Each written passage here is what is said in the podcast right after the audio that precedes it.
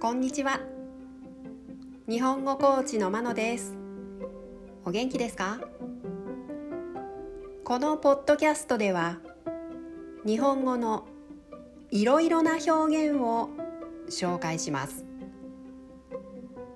このような表現を知っていると相手が言っていることがもっとわかるようになりあなたが言いたいことがもっと言えるようになります。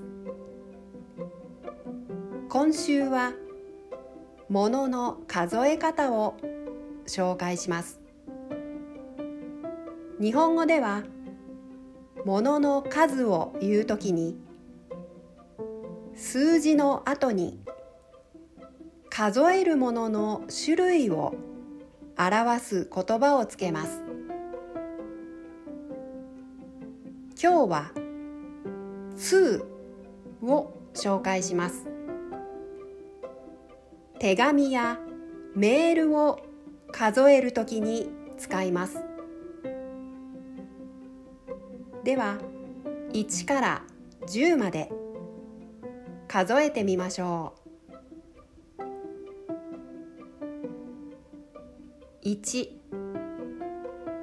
一通。二通。3三通。4四通。5五通。6六通。7七通。八。八通九。九通十。十通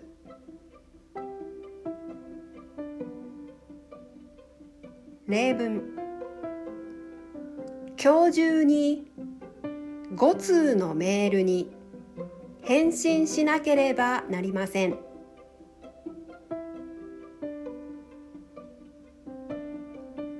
いかがでしたか？来週もものの数え方を紹介します。では今日はこの辺で。さようなら。